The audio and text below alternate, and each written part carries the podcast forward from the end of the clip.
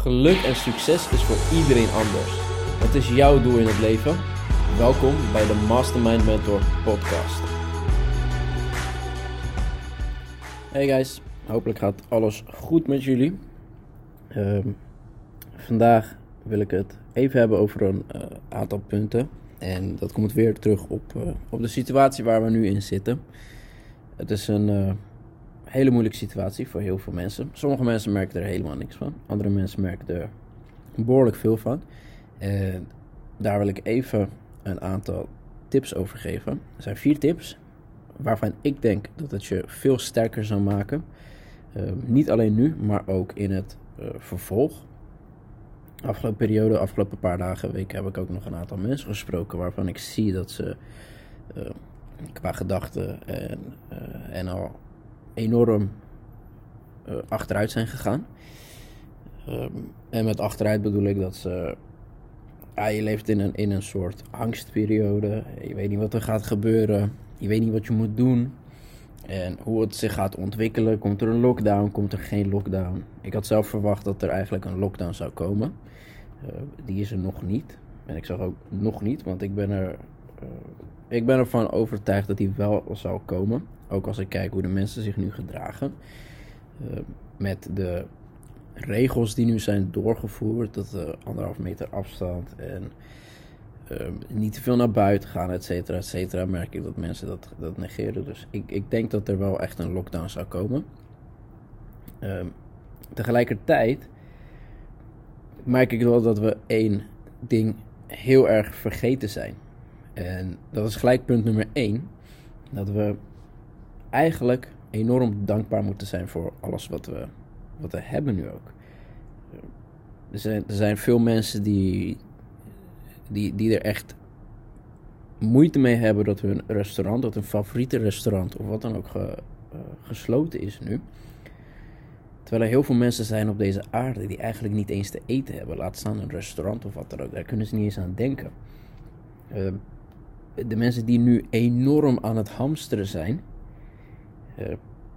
Ook hun weer. Er zijn echt heel veel mensen die niks te eten hebben. Ik zou enorm dankbaar zijn dat jij gewoon naar de supermarkt kan lopen en producten kan halen. Maar denk ook gelijk aan je medemens. In deze situaties zie je eigenlijk hoe egoïstisch sommige mensen zijn. Dat ze zoveel mogelijk van alles thuis willen hebben en niks overlaten voor de rest. Hou ook rekening met de mensen die eigenlijk in deze situatie keihard aan het werken zijn voor onze gezondheid. De artsen, de verpleegkundigen, die werken soms urenlang, dagenlang achter elkaar. En die mensen hebben ook boodschappen nodig, jongens. Die mensen moeten ook dingen kunnen halen. Dus laten we denken aan iedereen en niet alleen aan onszelf. Kinderen die nu niet naar school gaan of tijdelijk even niet naar school gaan. Besef dat er heel veel mensen zijn die dolgraag naar school willen gaan, maar dat gewoon niet kunnen. Niet voor een periode van een paar weken, maar een periode van een paar jaar of misschien wel nooit. Er zijn heel veel mensen die ervan dromen om naar school te gaan, maar die dat niet kunnen. Er zijn mensen die klagen dat ze nu niet op vakantie kunnen, nu ze toch thuis zitten. Ze kunnen helemaal nergens heen en zitten maar opgeschept thuis en bla bla bla bla bla. Ook naar hun weer een besefmoment dat er mensen in oorlogslanden leven. Die mensen kunnen ook niet op vakantie. En die mensen hebben het heel veel zwaarder dan wij. Wij zitten nu thuis, maar wij hebben geen oorlog. Wij kunnen gewoon de tv aanzetten, we kunnen wat kijken, we kunnen een boek lezen, we kunnen internetten, we kunnen heel veel dingen doen. De mensen in oorlogslanden, die kunnen helemaal niks doen. Geen tv aanzetten, niet naar familieleden, niks, helemaal niks. En nou is het zo dat we de ouderen zeg maar minder moeten bezoeken of niet moeten bezoeken. Het is hoe je er maar mee omgaat.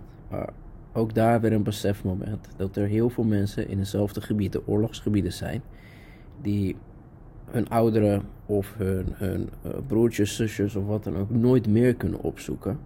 Omdat ze zijn komen te overlijden door bijvoorbeeld een bomaanslag of een andere ernstige situatie. Besef deze punten even en kijk even hoe dankbaar we eigenlijk nog steeds moeten zijn, ondanks de situatie. De situatie dat we nu even thuis zitten is een heel groot besefmoment en een heel groot moment om dankbaar te zijn.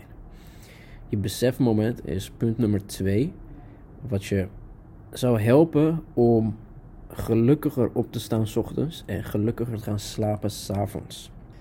Ik weet natuurlijk niet hoe jij je nu voelt en waar je op dit moment staat. Dit is gelijk punt nummer 3.